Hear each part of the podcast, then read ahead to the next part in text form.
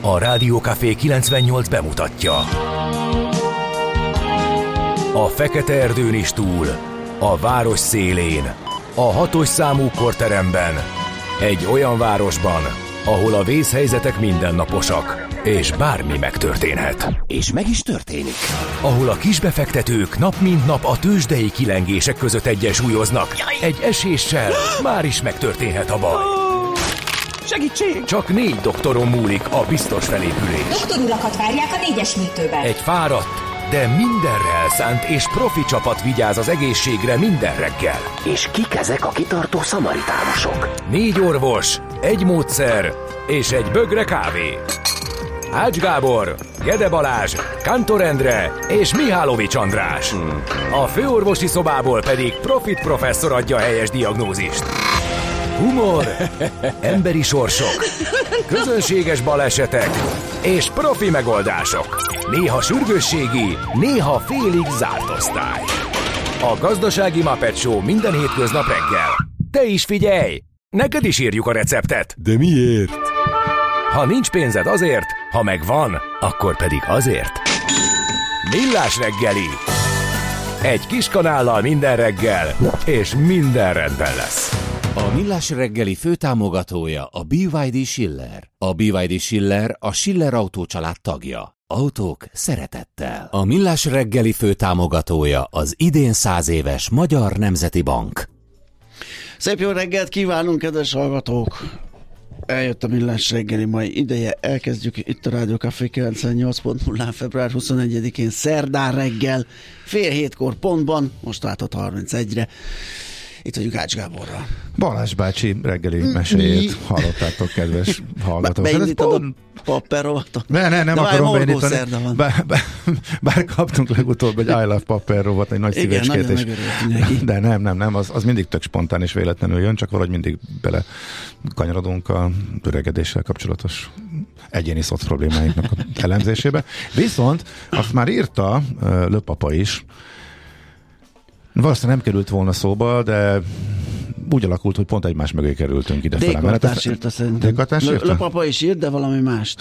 Aha, hogy teljesen véletlenül akkor vettük észre, mikor már kezdtünk parkolni, hogy egymás mögé kerültünk mindketten, és elrongyolt mellettünk a szűk utcában a Itt a Révész- fekvő, Révész fekvőrend, utca, fekvőrendőrös, vagy hát nem annyira szűk, de kimondottan lassú közlekedés, folyamatos, meg jobbkezes utcákkal teli fekvőrendőrös utcába, hát úgy jó 70-nel, 80-nal egy Szerzett egy hatalmas előny, mert ugyanaz a lámpa fogta Ja, meg, ami ha a Vácótra kanyarodtunk valaki, úgy, hogy nem jutunk ki, mint ő. Tehát egyébként a pacák már az Erzsébet híd óta ö, tornázik, ott már két centis követési távolsággal Ja, ott- tologatva. ja, meg ott persze, oda? persze. Ja, Úgyhogy aha. onnan sikerült két autó előnyt szereznie, úgyhogy megcsinált három bravúros mutatványt, úgyhogy vigyázni kell, lehet, hogy kiszakadt a bolondzsák, és mind az útra gurult, mert D-kartás pont erről írt, hogy morgós, de már pirkadatos jó reggelt kartársak, forgalomra, utazási körülményekre panasz nincs, de rengeteg önjelölt versenyző szabadult ki ma az M2. Én nem tudom, mi van. Ráadásul egymással is izmoznak. Az szép. De miért? Hajnalban sem ártana néha egy kis közúti ellenőrzés. Menetidő elfogadható 22 perc. Igen, kicsit korábban kéne kelni a szervnek, és időnként körülnézni. A- Rékartás is kiszakadt a szokásos üzenetéből, és Igen. láthatólag fölbosszantotta igen, igen, magát. igen, igen, igen, Ezek azok, ezek a dolgok.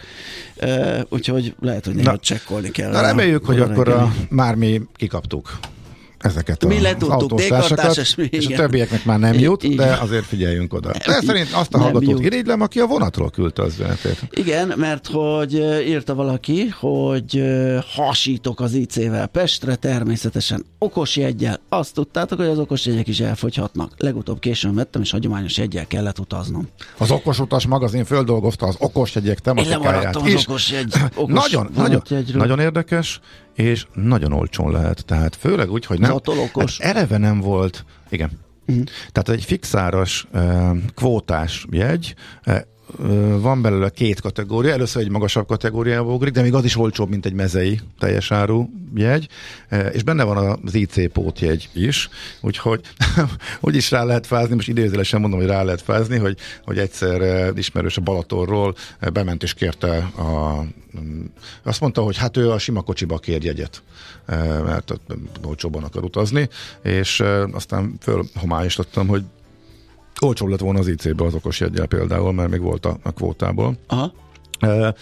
Én meg a fordított, fordítottjára fáztam rá. Gyerekekkel kimondottan nézelődős, ablaklehúzós, hadlabogjon a hajunk, Balatonpart, tudom, akartunk utazni, és az applikációban hát csak simán ráklikkeltem az olcsóbbra nyilván, nem az IC az olcsóbb, úgyhogy vettem okos ját, ezt jöttünk az IC kocsival, úgyhogy végül is. Ah. Jó, semmi gond nem volt, csak hát elmaradt a nézelődős, hajlobogós történet. A lényeg az, hogy tényleg olcsóbb, és ilyen 2400-tól indul, rövidebb tár, kilométer, kilométerenként vannak az zónahatárok meghúzva, de még a legtávolabbi is ilyen, ha jól emlékszem, 4000 alatt van, vagy azon a környéken. Váltó volt kicsit az ár, az első kvóta elfogy, akkor jön a második kvóta, van, amikor még avnap is van, nyilván a, a csúcsidők azok vagy nincsenek benne, vagy nagyon, nagyon elfogynak a vasárnapok, meg a, a, a péntekek.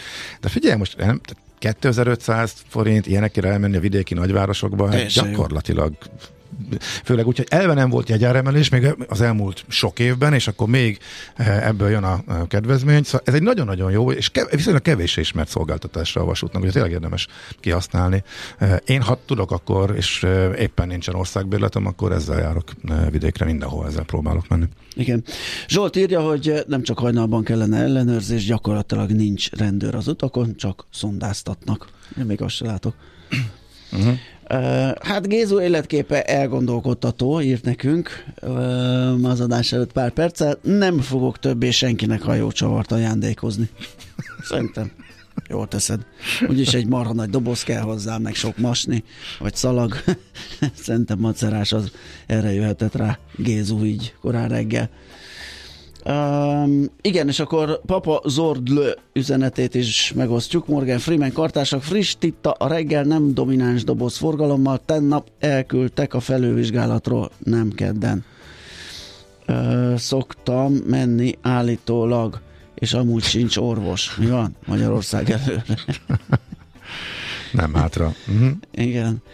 Uh, elmondjuk, hogy ez a 0636 980 980 számra érkező üzenetekből van ez a kis válogatás. Ide lehet SMS, Viber és WhatsApp formájában üzenni nekünk. És akkor megköszöntjük az Eleonorákat, az ő nevű napja van ma, többek között, de a főnévnaposok ők, de Györkék, Leonórák, Nórák, Germánok is ünnepelnek. Aztán az évfordulók közül Zsándár Perének kezdete esik erre a napra 1431-be. Um, Marx Károly és Engels Frigyes újra kiadja a kommunista kiadány, mert kiadta tegnap is, 1848-ban. Nem valami, azt hiszem a londoni megjelenésnek volt. A... Egy nap alatt elfogyott, és újra nyomták szerintem. hát, hogy olyan népszerű volt, igen. Uh, ó, na ez nem vicces, igen, az 1916-os verdőni vérszivattyú. Ezt a uh, jelzőt kapta a verdőni, az első világháború legvéresebb uh, csatája aztán 1953-ban Francis Crick és James D. Watson bejelenti a DNS molekula kettős spirál szerkezetének felfedezését. Tehát történt mindez 70 évvel ezelőtt. A híres születésnaposaink közül Görgei István Honvéd százados történetéről 1825-ben született és egy érdekesség, Jean Calment, francia szupercentenárius, a világ valaha élt legidősebb ember, legalábbis akinek megvannak az adatai, hogy mikor született, állítólag 1875-ben, ezen a napon február 21-én, és 1997-ben hunyt el, vagyis 122 év adatot neki. Hát ez tényleg komoly rekord. Ki szupercente? Centenárius. Tehát a száz, száz évet éves. élt embereket hívják Aha. így, jó? Ezt sem tudtam, jó? Oké. Okay. És, és honnantól, a centenária a honnantól szuper a 120, ja, vagy ezt, ezt akartam volna feszegetni én is, hogy honnantól lesz egy centenárius, szupercentenárius. Hát majd utána nézzünk, de lehet, hogy a hallgatók tudják, és már is gépel valaki. Honti Anna születésének napja is ez. 1893-ban látott napvilágot a színművésznő, énekesnő, primadonna Nina Simon, 1933 szintén kiváló amerikai énekesnő, és nem mellesleg emberjogi aktivista is. Uh-huh.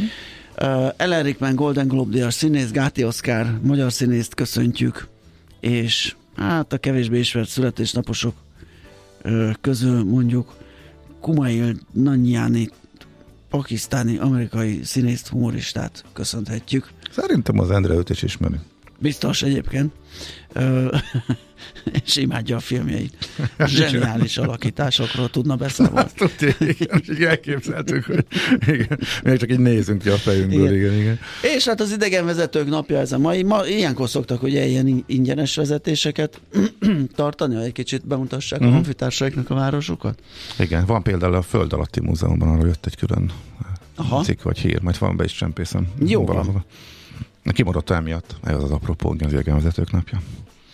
Na, hát akkor nézem, nem Dina Simonra emlékezünk. Uh, emlékezz? Mert jó. Hát majd Jó, oké, oké. Okay. Akkor most nem, de mindenképpen. Ha nagyon ráérünk, van benne Persze. egy 6 és fél perces össz esetleg. Van egy 10 perces is szerintem a rendszerben. Nem? Annyi nem kell? Egy kicsit rövidebben. Jó, szerintem mindenképpen akkor játszunk tőle is valamit. Kaptunk egy magyarázatot, csak az nem helyes a szupercentenáriusra, az, hogy felette van, az kevés. Az a centenárius, ugyanis, aki betölti mm, a századik igen. évét. A szupercentenárius a 110. életévüket jó, hát oké. Okay. betöltöttek. Azért blöföltem a 20 mert... És ugye, ezerből egy centenárius éri el ezt a kort.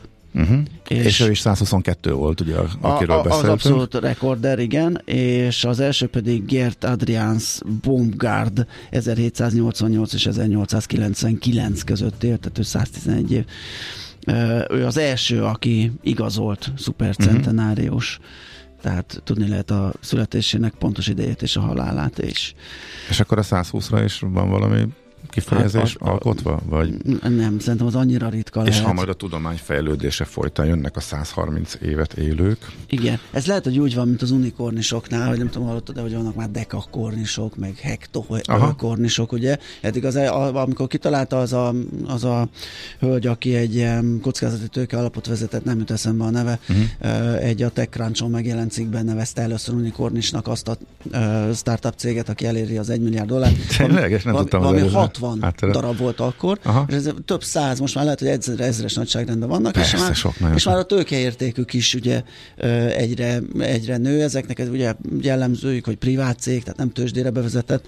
Például egyébként tudomásom szerint a, a SpaceX is egy, egy deka Uh-huh. Dekacentenár, centenár, na ezt jól összeke. Dekacentenárius. Szerintem javasolhatod, Deka, megalkothatjuk, megal, megalkothatjuk majd azt is. Igen. igen. Na, de nem ezért vagyunk itt, hanem lapszemlézünk. Uh, nem olvastam végig, de egy izgalmas írásnak ígérkezik a Portfolio.hu-n Bebesi Dániel az Erste alapkezelő uh, részéről írt uh, írása, hogy, hogy lesz ebből földet érés az Egyesült Államokban. Ugye óriási a hype, hogy hű, de jó, megúsztuk, super landing van, vagy super landing, hát miket mondok? Én, te soft landing van, vagyis egy szép, szép laza, nem is lassulás, hanem egy ilyen mérseket gazdasági növekedés mellett lehet csillapítani az inflációt, és hú de klassz, megúsztuk a nagyobb bajokat. És annyira elfogadottá vált, hogy már kezd ez zavart okozni, ugye azért azt sokszor megfigyelhettük már, hogy az ilyen nagyon egy irányban állás, amikor mindenki elhisz egy valamit, az az esetek kisebb arányában szokott megvalósulni. Úgyhogy ezt feszegeti írásában a portfolio.hu. A 24.hu vezető anyag a paksról szól, illetve egészen konkrétan arról, hogy esetem próbálnak alvállalkozókat találni, mármint az orosz kivitelező. Nem terjednek ki a szankciók a nukleáris iparra. Hát ugye bizonyos részeire azért kiterjedhet, tehát erről volt szó itt nálunk is a műsorban, de alapvetően nem terjed ki a szankció, még, és nem abból van a probléma, hogy ettől félnének igazából a potenciális építő ipari cégek és egyéb alvállalkozók, hanem a korábbi tapasztalatok, hát a fizetési fegyelem, meg a, hát majd kiküldjük a számlákat, és majd valamikor egyszer jóvá hagyjuk, és fizetünk elsősorban. Ez okoz problémát, így a lapnak név nélkül nyilatkozó e, iparági szakértők. E, a vízumszerzés is nehezebbé vált a háború óta, utazni is e, csak nagyon bonyolultan lehet, hogyha tárgyalni kell az orosz féllel, e, úgyhogy e, a, hát ugye a szankciók azért a nemzetközi banki rendszerekről leválasztották az orosz bankokat, úgyhogy elég sok e, nehézséggel jár ez, tehát az egész cikknek az, az apropója, hogy milyen találkozókat szerveznek, ahol megpróbálják meggyőzni. Tájékoztató szeminárium egészen konkrétan az ASZE ZRT, amelyik a az orosz fővállalkozónak a magyarországi bejegyzésű uh, itteni cége, vagy lányvállalata, vagy nem tudom pontosan milyen, de ők itt intézik ezt, és ilyeneket szerveznek a potenciális beszállító partnereknek és a vállalkozóknak. A, egy kis műsor promó, mert hogy 8 óra után majd ide várjuk a stúdióba, ugye? Nem telefon, igen, ide igen. hozzánk Sós Péter a Hold alapító mm. a privát bankára, óriási lejáratok vannak, uh, így februárban, sőt Fú. most napokon belül sőt, kamatfizetés. Sőt, nekem a héten elő volt kettő, illetve ne, egy, egy, egy már megvolt, és egy lesz pénteken, ha akkor ugyanazok. Nekem egy, ma, egy holnap, vagy hogy van? Ugyanabban a PEMÁ-ban ülünk uh, ezek szerint. Igen, igen, igen. És ez, erről fogunk beszélgetni ennek az újrabefektetőségéről, meg egyáltalán milyen összegek kerülnek a piacra, és az Economicson... Jó nagy dilemma most, hogy igen, ezek már kiskamattal igen. mennek, amit újra befektetünk. Az Economicson látom, a Felegi Tanács kollega éppen erről írt, és egy nagyon olyan furcsa ö, megállapításra jutott, amit még nem hallottam alternatívaként. Ugye mindenki feszegeti, hogy mi betegyük, esetleg hmm. visszaforgatni állampapírba, ezt ő is nézi ezt a verziót, ö, esetleg az ingatlant is szóba hozom, de végén arra jut, hogy költsük el. Erre valóban nem, nem annyira ideális a terep, hogy visszaforgassuk bármibe, úgyhogy azt mondja, hogy megérdemeljük a Covid alatt, szükölködtünk éppen eleget, hát, tessék elkölteni a kamatokat. Hát ez is egy megoldás, de azért majd mi próbálunk valami más. De hogyha valaki mégis megtakarítana, nem élné fel, én is rengeteg jó tippet tudok az elköltésére is adni. Ó, de... hogyne. Az sokkal egyszerűbb, mint az újra befektetéséről gondolkodni, és ott hát, megtalálni a helyes. Összebeszélt a Mihálovicsal. Le- lehet. A GDP pörgetés az elköltéshez kell. Ugye abban bíznak a makroelemzők a magyar gazdaság idei fölfutásában reménykedve, hogy a lakosság elkezd költeni, és nem a megtakarítást választja. Ez is pörgetheti valamennyire. Igen. A GDP-t mondjuk a szolgáltató szektoron keresztül, de hát igen. ez még nem egyértelmű. Minden esetre érdekes ez a, ezt, ezt tanulságként leszűrni. Nos, van-e egyebed, vagy ráfordulunk a bőrzei fejleményekre? Forduljunk. Hol zárt? Hol nyit? Mi a sztori? Mit mutat a csárt? Piacok, árfolyamok, forgalom a világ vezető parketjein és Budapesten. A tőzsdei helyzetkép támogatója a Magyar Nemzeti Bank. Na kérem szépen, a tegnapi napon sem volt egy nagyon acélos napja a budapesti értéktősdének, ugyanis a éppen esett, de egy tized százalékkal csak, tehát az elmozdulás mértéke az nem volt egy valami nagyon látványos, 65.941 ponton zárt a mutató, és a vezető részek közül, amire gyanítkodni lehet, hogy lehúzta az indexet, átbillentette a, a mínuszos tartományba az a MOL lehetett, mert hogy az 1,2%-kal esett 2934 forintra, míg a másik három emelkedni tudott, a Magyar Telekom 1,2-vel 1,2%-kal 793 forintra, az OTP 4,1%-kal 17.320 forintra, a Richter Gedeon pedig 2,1%-kal 9795 forintra, és megpróbálom megkeresni a legmenőbb papírt, hát mondjuk a BIF a maga 3,5 százalékos emelkedésével szerintem elég jó teljesítménynek mondható 468 zárt, míg a Delta 3 százalékos esése 36 forint 10 fillérig egy látványos bukta. Amerik. Jaj! Nvidia, leesett az Nvidia. Hú, azt hittem, hogy bogár. Röpül. Hát ne viccelj, de ez, szerintem ettől sokan megijednek. Fél ismerősi, ismerősi körön vadul ül az Nvidia-ban, és most már várják az ezer dollárt, úgyhogy e, teljesen értető, hogy az én aggódásaimat lesöpörték az asztalról. Persze. Én már 500-nál is aggódtam, és 600-nál nagyon kiröhögtek, 700-nál meg még jobban kiröhögtek. Hí, Tehát ez, de ez, a csártya, ha ez így marad. Hajajaj, ne, letört.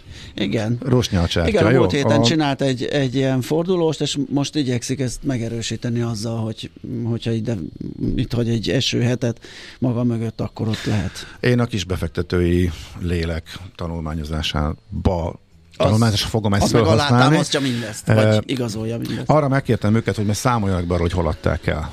Uh-huh. Uh, de az érdekes, hogy 500 alatt még sokan eladták, de a kicsúsodásban, amikor, nő, amikor egyre durvábban emelkedik, amikor már szinte csak ez megy a piacon, amikor valami egészen kiemelkedően közszájon forog, úgy tűnik akkor a legnehezebb kiszállni. Úgyhogy nézd, én most is kidobnám, hogyha nekem lenne, de már kidobtam volna korábban is, tehát ez már nekem abszolút nem játszik, de amikor a, a bivaj erősségből az első nagyon alulteljesítős és lefordulós nap van, ezt láttuk tegnap, 4,5%-ot esett az Nvidia és bezárt 700 alá, amit ugye pár nap pia tört át nagy hype közepette. Mindes az egyik legnagyobb vesztes volt az a részvény, amely mindenkit levert. Ugye tavaly, tavaly ment 300% ot és idén is ment valami nagyon sokat már, 500 alól indult szerintem, és eh, onnan ment föl talán 700-ig, egészen brutális teljesítmény az Nvidia-tól. Ez képest a 4,5 százalék nem sok, de azért egy napon belül azért, azért, azért eh, eléggé hát Hát egyelőre. Mit használjunk rá, melyik, melyik jelzőt? Um, Hát nem kevés, na, akkor maradjunk ennyire, nem akarok uh, durvábbat.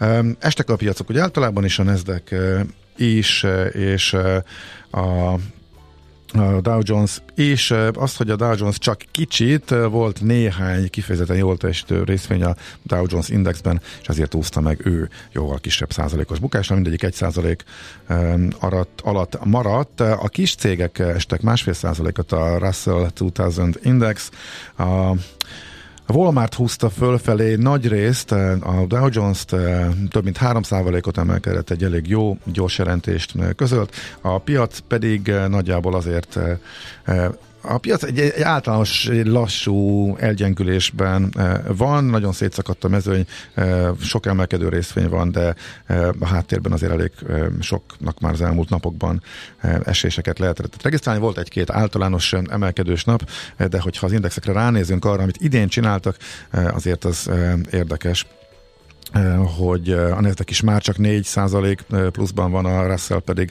átesett már mínuszba, tehát a kisebb papírok már mínuszosak idén, tehát az az, az index már esett, miközben a Dow Jones 2 pluszban van már csak. Tőzsdei helyzetkép hangzott el a Magyar Nemzeti Bank támogatásával. Úgy megértett Szoller Randi, hogy alig tudtam megkeresni a gombot. Megrémültél Szoller Randitól? Már, már, Szia, jó rácsapta az ajtót, igen, igen, igen. igen. Elképesztően félelmetes vagyok. Az, Sziasztok. az, az, az, az. Meg, meg figyelem elvonó. A sárga pulóveremmel, mi? Um, Úristen, mi van itt? Is. Paradicsom. Szívecske, teljes joghurt, minden közértben Igen. Már megterített.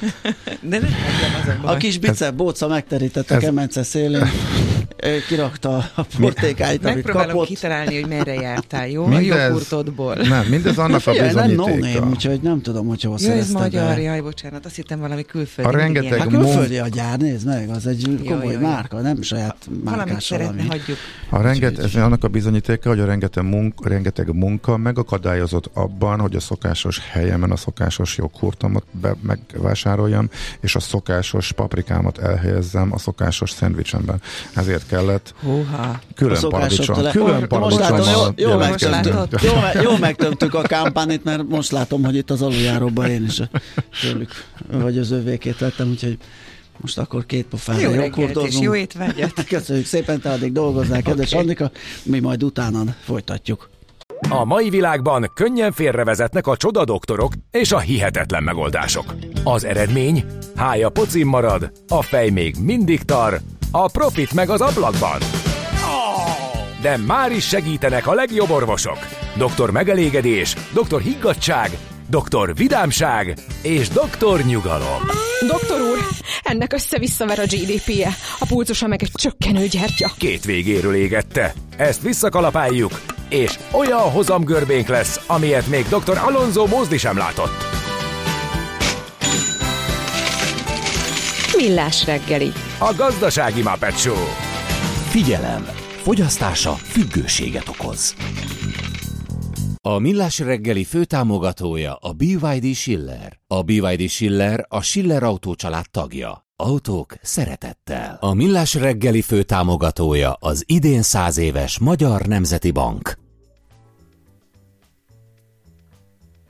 Szép jó reggelt kívánunk, kedves hallgatók! Ez a Millás reggeli itt Rádió Café 98.0-án február 21-e szerda reggel van 7 óra 7 perc, és itt van Ás Gábor. És itt van Gede Balázs, jó reggel!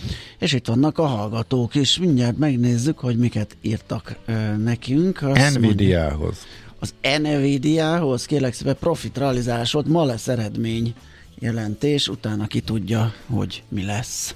Uh-huh. Senki ne hallgasson rám, én már azért is eladtam volna. Úgyhogy, de ez, mind, ez az elmúlt időszakban mindig rossz döntés volt. Ugye olyan brutális eredményeket tudott hozni, eh, mindig a várakozás fölött az elmúlt időszakban, majdnem minden jelentésükben, hogy eh, még a csúcsakról is képes volt fölfele ugrani eh, többször is, úgyhogy de azért most egy kicsit jobban tartanak az eredménytől, az látszik, Igen. hogy ekkora, e, innen már valószínűleg hát innen még jobban valami meg van egy... feszítve a rugó, annál nagyobb az izgalom, Igen, tehát azért tehát igen, ez önmagában indokolja. a fölfejébe is lehet, vagy a nyereséges pozíción is lehet aggódni, nem csak Hát, hogy innen ne essen, ahhoz Igen. megint valami irgalmatlan, brutál, durva profitelszállás, illetve kilátás, javítás szükségeltetne. Hát igen, de tök érthető reakció, hogyha itt azért kitároznak, de ugye szerintem korábban is az lett volna, úgyhogy pont tényleg nem mérvadó, hogy Igen. erről mit gondolok. Azt mondja, hogy Pinga Szent Mincentről kaptunk jelentést, ezt szoktuk szeretni. Igen. Azt mondja, hogy a Pinka Mincenti rendőri jelenlét kizárólag délelőtre korlátozódik a bevásárló nyugdíjasok ellenőrzése céljából. Milyen kedves. Az időpont választás tökéletes, nem konfrontálódnak a hajnali osztrák munkavállalók tempójával, ami nagyon erős. De a nyugdíjasok, akik harmadikban feleslegesen pörgetve tépnek lassan, de hangosan, hát ez is nagyon bosszantó. Bocs, hosszú lett, de szerda van. Így Ugye. Vándor, nem lett hosszú, köszönjük szépen egy izgalmas kis színes. Na, A nyugati határszélről. így van, így van. Akkor szerintem forduljunk rá egy-két, de lehet, hogy egy, mert a téma olyan, hogy benyomjuk rajtad a gombot. Nem, és nem, nem, nem, nem. Nem, nem, nem, nem. Vettem egy nagy levegőt, és láttam, hogy Ede kollega, na ezt Gabennak felirattal berakta a hírt. És A... direkt mértéket fogsz tartani. Di- absz- igen. Kezdjünk Egy bele. percben, egy percben limitálom. Egyre nagyobb buborékban élünk, de milyen szép és színes ez a buborék.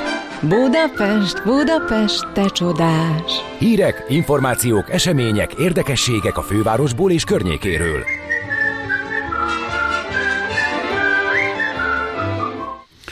Itt járt Michael O'Leary, az írfapados légitársaságnak, a Ryanairnek a vezére, és hát megint a szokásos kedveskedései, cirogatásai közepette tartott sajtótájékoztatót. Mi történt itt? És hogy jött ide egyébként? Hogy került ide? Én azt gondoltam volna, hogy esetleg ilyen online tájékoztatót tartsa. Nem, ő időnként körbejárja a fontosnak, igen, Mhm. fontosnak ítélt bázisokat, eh, és akkor ott eh, elmondja az aktuális ügyekről a véleményét.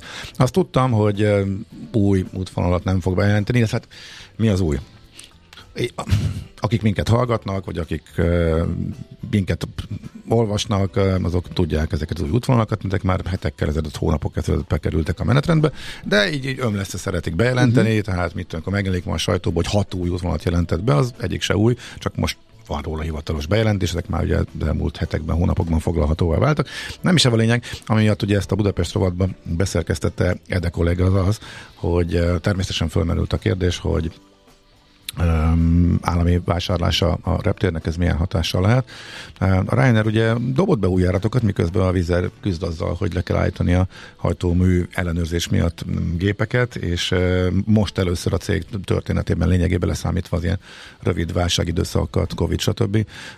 leáll a növekedés, tehát hogy nem fog növekedni, és Budapesten sem, nincs új útvonal sem igazából, illetve csak ilyen áthelyezések. A Ryanair persze számolt öt bezárt útvonalat, de mondjuk az is kamu, mert hogy a, abból négy, az csak, hogy odébb ment egy várossal, tehát Edinburgh, Glasgow, meg Stockholm, egyik reptérről, másik reptérre, stb. stb. De lényeg az, hogy emelkednek-e az árak, ugye ez uh, a Budapest témája, és csak annyit mondott, hogy hát látják, hogy ki lesz az üzemeltető partner a pletykák szerint uh, az állam mellett, hogyha létrejön ez a deal, és hát ők nem szoktak nagy kedvezményeket adni, tehát ugye nem annyira úgymond a fapados szolgáltatók legkedvesebb partnerei mondott néhány repteret, ahol ugye emeltek, eh, mondta, hogy nem lehet tudni, csak annyit mondta, nyilván, hogyha lesz emelés, akkor ők is emelnek, vagy megint csökkentik a jártok számát, ahogy ez akkor volt, amikor kijött ugye az extra profit adónak eh, becézett, vagy hát eh, aként hívott, amúgy nem az, hanem simán mezei különadó. A lényeg az, hogy ez csak így lebegtette, hogy áremelkedés jöhet, hogyha, nyilván, hogyha az állam emeli a díjakat, az új tulajdonos más irányba megy, akkor az beépül az árba. Bár a Ryanair ilyenkor nem áratot szokott emelni, hanem egyszerűen elviszi a kapacitást, és kevesebb árat van. Múlt héten pont beszéltünk arról, hogy um, Tel Aviv egy nagyon érdekes jelenség volt. Ugye most nagy nehezen biztonságosnak ítélték, itt a gázai háború mellett is elkezdték újra repülni, vagy egy mozdulattal bezárták, mert hogy állítólag félreértették egymást a reptérrel. A Reiner azt mondta, hogy ő a régi díjat akarja fizetni, mindegy neki melyik terminálra megy. A reptérnek egyéni szoc problémája, hogy a fapados terminált nem nyitja meg, ő repül a másikra is, csak a korábbi díjat kelljen fizetni, és hogy ezt neki megígérte a reptér. A reptér szerint meg nem volt semmilyen ígéret, oda, a, a, azt fizest, ahova mész, uh-huh. drágára mész, fizes ki azt. Egy mozdulattal bezárta az összes éppen újra nyitott járatot. Egy mozdulattal. És tegnap rákérdeztem, majd akkor megyünk, hogyha újra a régi díjat kapjuk, engem nem érdekel, addig megyünk máshova. Tehát minket ez, ez kész, nem, nem fogunk drága reptérre repülni. Úgyhogy ha tényleg emelik az árakat Budapesten, akkor ez több lett, mint egy perc, nem? Lehet, hogy másfél a is volt. Vagyunk. Lehet, hogy másfél lehet, is volt. hogy volt másfél, Jó. igen, de lehet, hogy lesz négy, hogyha még nem teszed ki a pontot a mondat. Kiteszem a pontot. Egyéb rendkívül izgalmak, Olér, egy stand-up fellépés, hát ez... halászórakoztató. Tehát senki nem lehet annyit röhögni, amennyit rajta, amit ott elő van. Föl is vettem egy részét tényleg, mert rendkívül szórakoztató. Uh, úgyhogy majd még egyéb ilyen fontos apróságok, amiket én is megkérdeztem, meg ott még elhangzott mások kérdéseire, vagy éppen csak úgy magától, amikor éppen a agymenésben eljutott izgalmas pontokra, azok majd a megfelelő rovatban természetesen pénteken, meg műsorban. Na, hát azért négyen belül maradtunk. Akkor már csak érintőlegesen arról, hogy lehet, hogy végre történik valami a nagykörúton,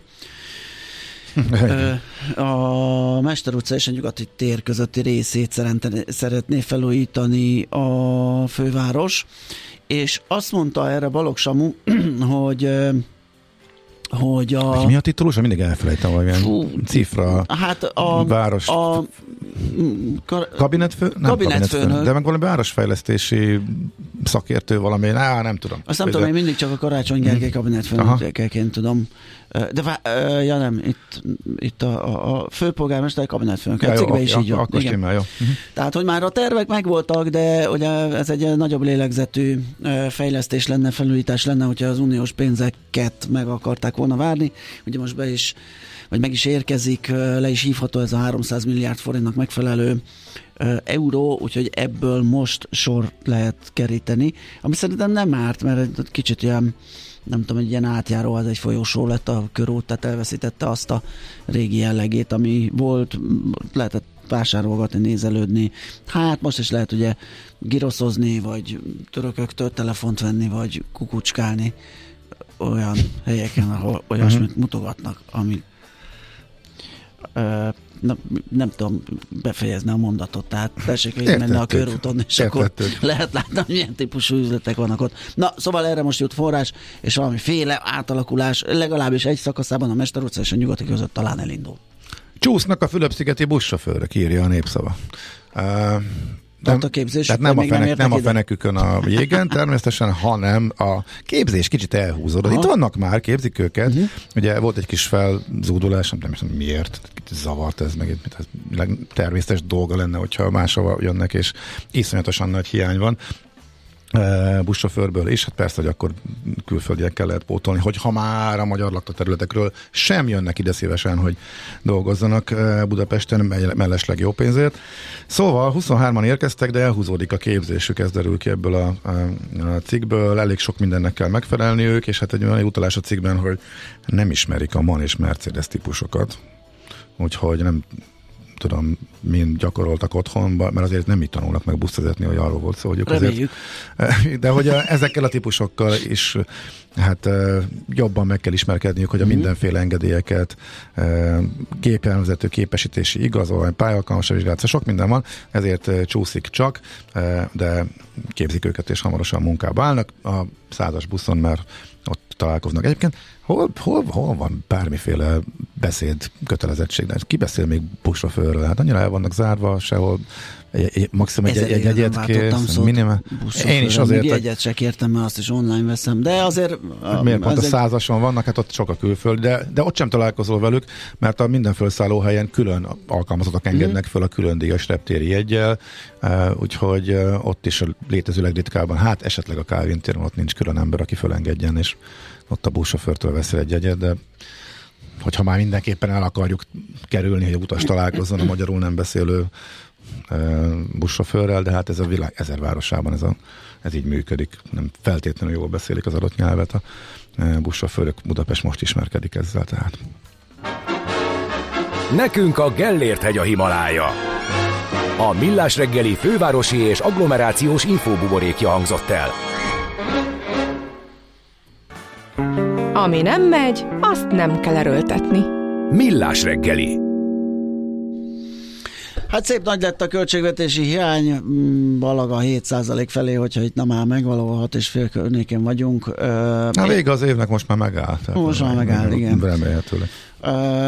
És hát a, kicsit próbálunk értelmet adni ennek, mert hogy ugye az inflációt azt a bőrünkön érezzük azonnal és közvetlen módon, az államháztartási hiányt csak akkor érezzük valahogy közvetlen, amikor meg kell szorítani, be kell fortozni a lukat, és akkor nem jut pénz különböző dolgokra. Az lehet egy ilyen hatása. De hogy egyáltalán mi a helyzet ezzel Sándorfi Balázsjal, a bankmonitor.hu alapító ügyvezetőjével nézzük meg. Szia, jó reggelt! Sziasztok, jó reggelt! Ha azt mondjuk, hogy kevesebben érzik így, vagy, vagy más a megközelítés a, a laikusok számára, mint az infláció, akkor egy picit definiáljuk is, hogy mi, mi, mi a költségvetési hiány, miből lesz, miért nem lehet ezt szabályozottan ott tartani, ahová tervezi az adott kormányzat. Uh-huh. Oké, okay, hát a költségvetési hiány egészen egyszerűen mennyi bevétele származik a költségvetésnek, és mennyit kell költenie különböző kiadásokra, nyugdíjaktól, oktatáson, egészségügyen át, államigazgatás fenntartása, stb. Tehát bevétel, bevétel és a kiadásnak a, a különbsége, a költségvetési hiány, és természetesen ebben még benne vannak a kamatok is, amit az adósság után kell, kell fizetni. És hát az adós, a, a költségvetési hiány valóban sokkal kevésbé téma, mint az infláció, és eznek alapvetően alapvetően akkor jelent problémát, hogyha ez brutálisan tartósan ö, magas marad. És most ugye már azt látjuk, hogy 2020 a Covid uh-huh. kitörése óta 6% fölött van a hiány, holott ennek normál esetben 3% környékén vagy 3% alatt kellene lennie, ahogy a 2020 előtti 8 évben ö, gyakorlatilag 2,2%-os átlagon volt, igen. Uh-huh. És ugye, ugye magasabb költségvetési hiány egyet jelent azzal, hogy magasabb kockázat jelentkezik a, az ország megítélésében, hiszen a, a hogyha hiányunk van, akkor azt finanszírozni kell, ha finanszírozni kell, akkor, akkor az azt jelenti, hogy kamatokat kell adnunk annak, aki hitelt ad, ami kiadási többletünkre, és ha magasabb a kockázat, akkor magasabb kamatot kell adni, és itt ebből rögtön ki is alakul egy ördögi kör, azt tekintő, azt abban a vonatkozásban, hogy a magasabb hiány magasabb kamat, és a magasabb kamat pedig magasabb hiány. De nyilván ebből is ki lehet törni, ahogy, ahogy, ahogy láttuk ezt már korábban, csak ez, ez, ez most nem egy jó folyamat, hogy, hogy négy éve brutálisan magas szinten van a költségvetési hiány. És hogy lehet még infláció is hiányból, illetve hogy akkor a forintot gyengítheti -e a hiány, hogyha az mondjuk emelkedő kamatszint jár együtt, elvileg az emelkedő kamatok meg talán jót tesznek az adott devizának.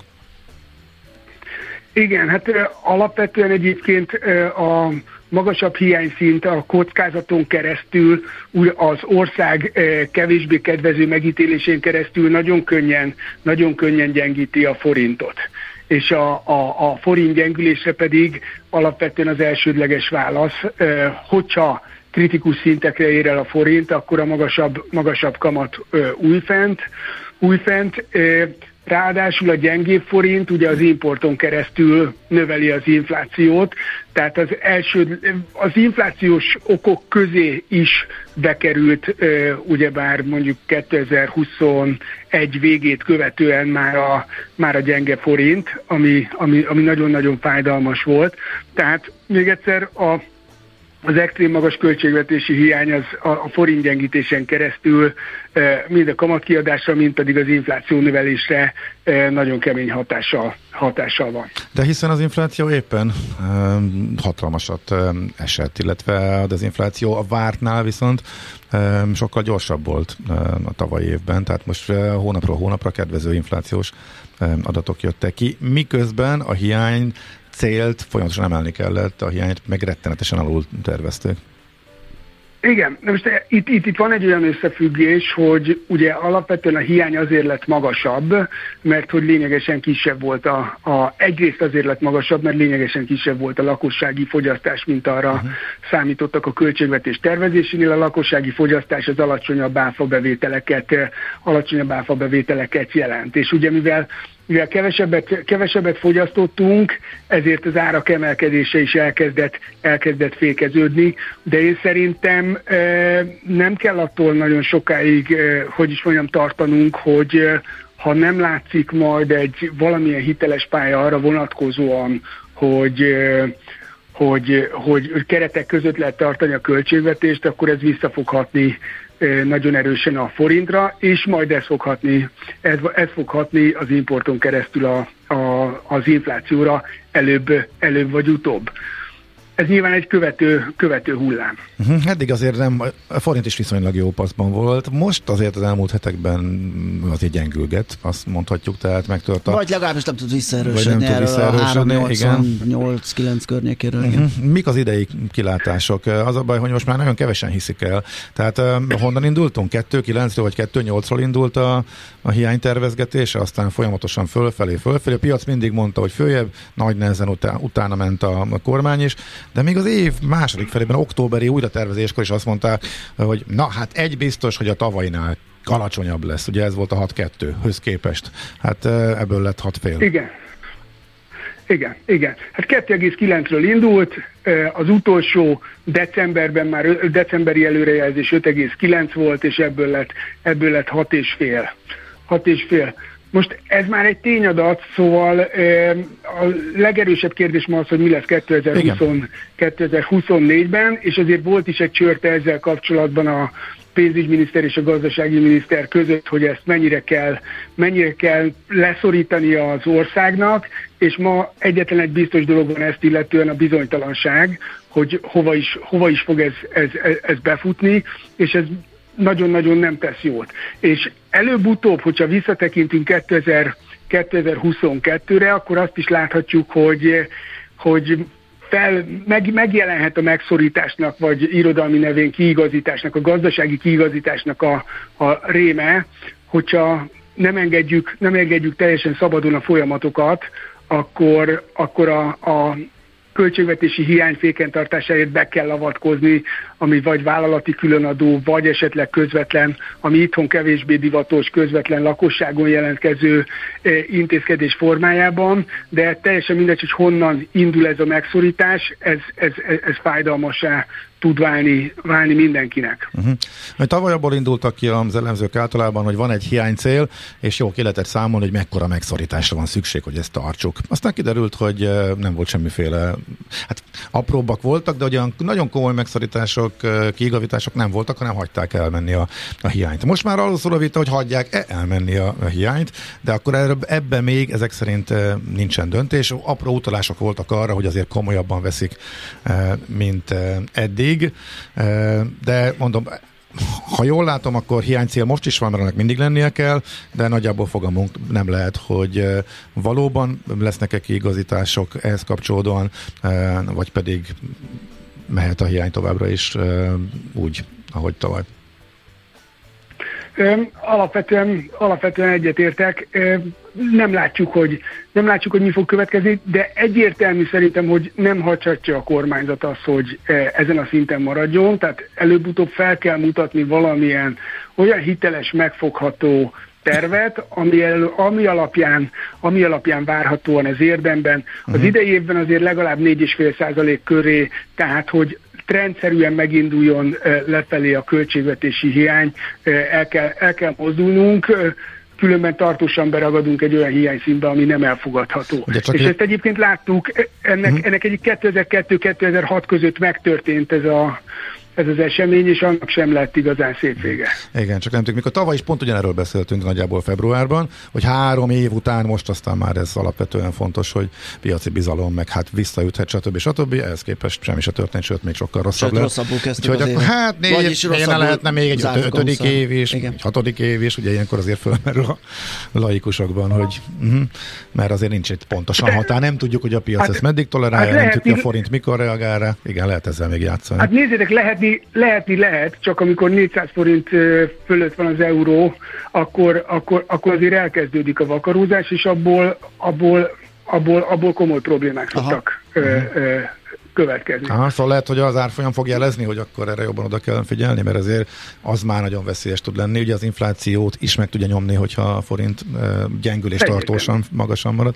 Uh-huh. Ezt akkor érdemes a forintot kifejezetten figyelni emiatt is. Uh-huh. Oké. Okay. Abszolút egyetértek. Jó, oké. Okay. Nagyon köszönjük szépen, szépen. köszönjük. Jó munkát, szép napot! Köszönöm! Szia, Sziasztok! Szia. Sándor Balázsral a bankmonitor.hu alapító ügyvezetőjével beszélgettünk a költségvetési hiányról. Innen oda ennyiért, onnan ide annyiért, majd innen oda ezt és vissza azt emennyiért. Közben bemegyünk oda azokért és átvisszük amoda amannyiért. Mindezt logikusan, hatékonyan. Érted? Ha nem, segítünk! Észjáték! A Millás reggeli logisztikai rovata következik. Hát egy ideje már bajban vannak a közúti fuvarozók. Tavaly ősszel, talán októberben beszélgettünk Árvai Tivadarral, a Magyar Közúti Fuvarozók Egyesületének főtitkárával arról, hogy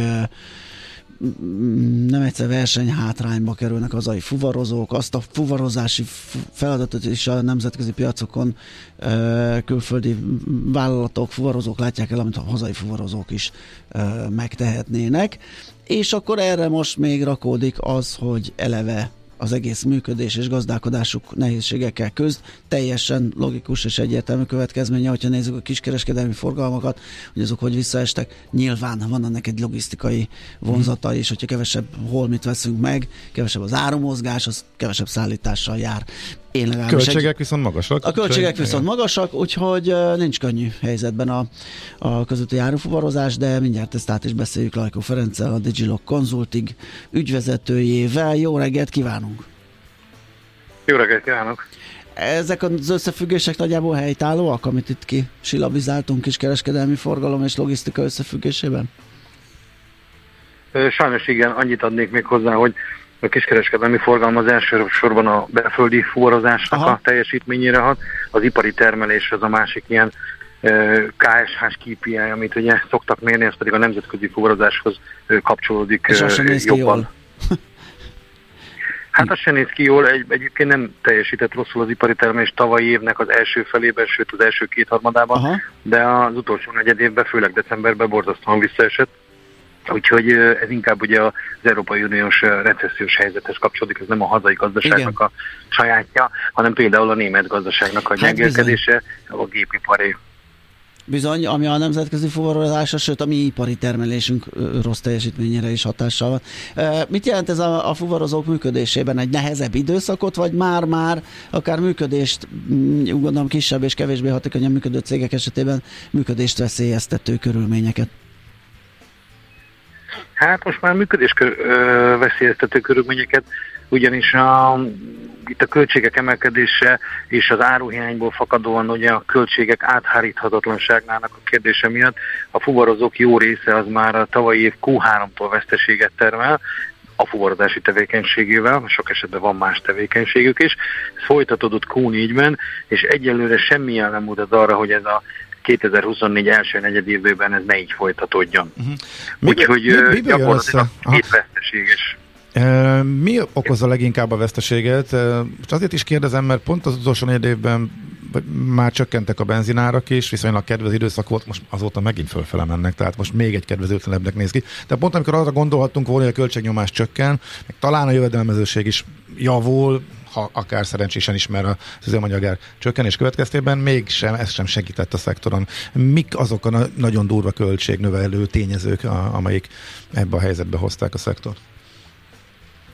A tavalyi évben nagyon érdekes, hogy infláció alatt drágult a fuvarozás, illetve nem, hogy drágult, hanem a költségei az nem egészen 10%-kal nőttek, ugye egy 17,6%-os inflációs környezetben, ami egyébként egy egészen jó szám, hiszen. Igen. De ennek egyetlen oka van csak, minden egyébként infláció vagy infláció felett drágult, kivéve az üzemanyagot, ami az előző év azonos időszakához Aha. képest eh, jelentősen 10-15%-kal is olcsóbb volt, így eh, jelentősen segítette a fuvarozókat abba, hogy ne szenvedjenek akkor a veszteséget. De persze kérdés, hogy a 17%-os inflációs környezetben miért nem lehet 10%-ot áthárítani? Hát azért, mert nincs elég áru. Ha nincs elég áru, kapacitás felesleg van, vagyis a fuvarozók hát lealkudják egymást ugye a Aha. szabad piacon, a megbízók pedig hát ezt örömmel kihasználják. Tehát a probléma az abból adódik, hogy tavaly nem, hogy nem tudtak 10%-os fuvar ö, díj emelést végrehajtani a fuvarozók, hanem a Q4-es méréseink alapján még 3-4%-kal csökkentek is a fuvardíjak, tehát egy 13-4%-os gapről beszélünk. Mit lehet tenni? Mit tudnak csinálni ilyenkor a Hát, fuvarozók? hogy, hogy fog ez megoldódni? Most van-e más azon kívül, mint hogy a gyengék csődbe mennek és kevesebben lesznek a És piacon? várjuk, hogy kinőjük ezt a helyzetet, Igen. és javuljon a, a, a, a forgalom és a megbízás mennyiség. Hát alapvetően két módja van ennek, ugye az egyik, hogy várjuk a, a, a ugye a jó szelet, és hát ugye a jó szél az azt jelenti, hogy várjuk, hogy a recesszió elmúljon, és újra helyen, helyre, helyre álljon az árumennyiség. Ennek azért a, az év második fel előtt nagy realitása nincsen. A másik ugye lehetőség, amit a fuvarozók tudnak tenni, hogy kapacitást csökkentenek, tehát hozzáigazítják a kamion mennyiségüket az árumennyiséghez. Ez egy nem könnyű feladat, hiszen a kamionok leállítása az nem úgy történik, hiszen leasingelt járművekről van Mhm. általában szó, hogy, hogy, hogy leállítjuk a sarokba, és akkor majd később beindítjuk. És hát a, a, a harmadik lehetőség, amit meg ugye akkor a piac kényszerít ki, hogy a veszteséges működés miatt ugye a, a gyengébbek, most ez esetben ugye likviditás szempontjából számítanak a gyengébbek, azok elhullanak. És idén költségek szempontjából még rosszabb a helyzet. Igen, közben ezen studíroztam én is, hogy, hogy, hogy oké, okay, kamion leállítani, nyilván, hogy megszabaduljon a költségtől, el is kéne adni, ugye, hogy megszűnjön a leasingdíj, de kivesz ilyenkor kamiont, amikor pont ez a helyzet, tehát egy kicsit ilyen, ilyen 22-es csapdájának tűnik.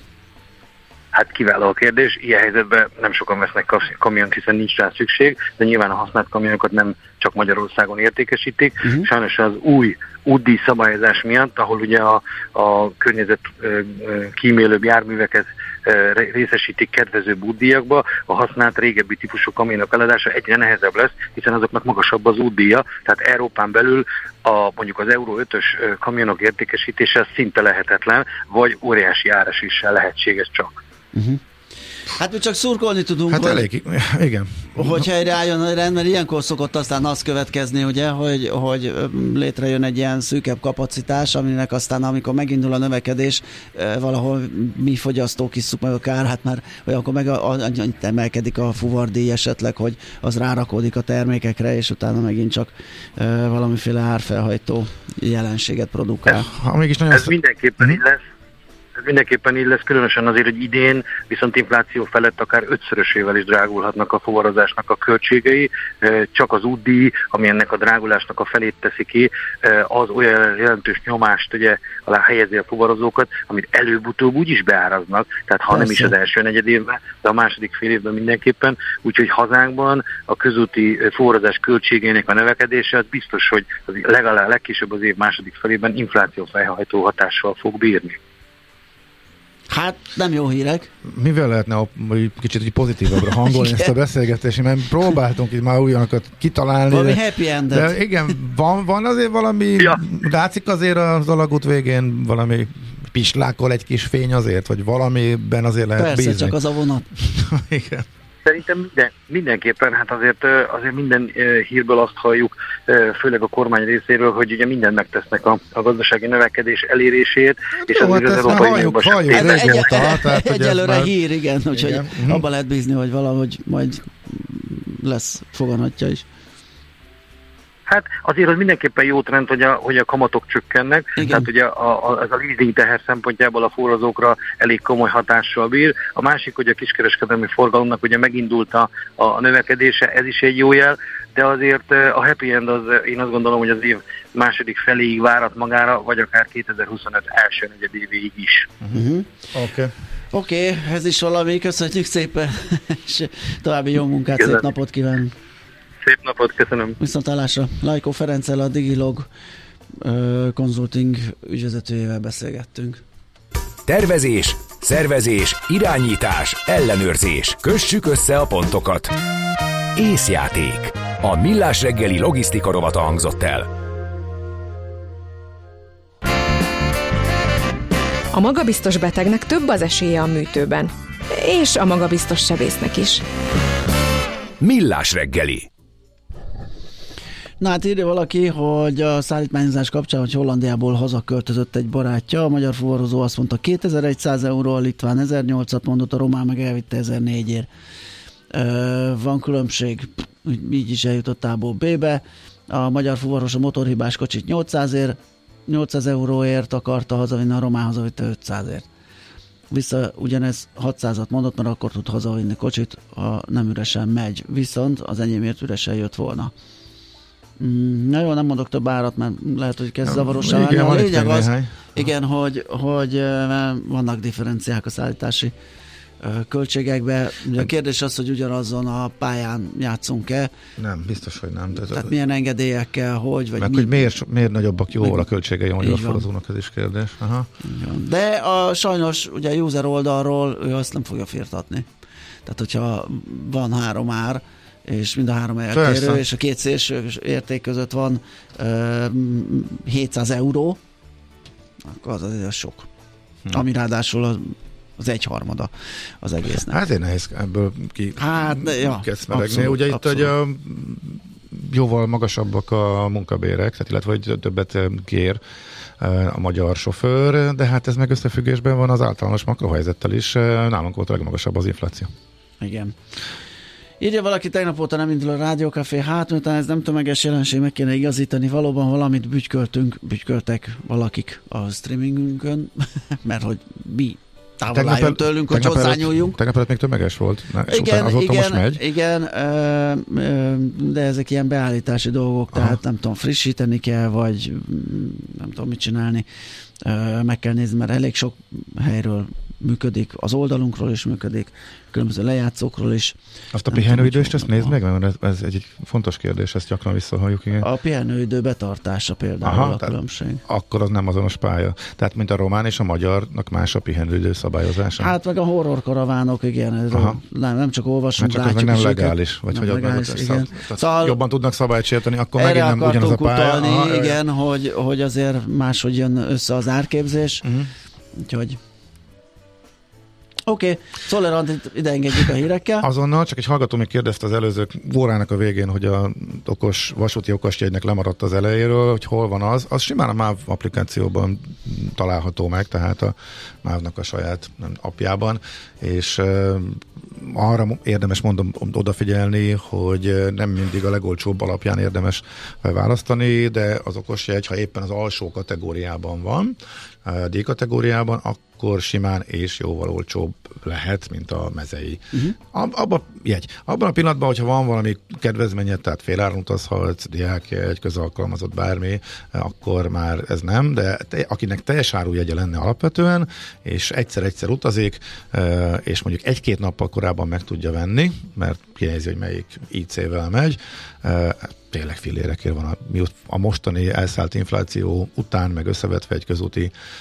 közlekedés árral, úgyhogy tényleg érdemes rácsapni, és kihasználni ezeket a fixáras IC szintű kocsikba szóló jegyeket. Oké, okay, hírek jönnek, után jövünk vissza, folytatjuk a millás reggelit.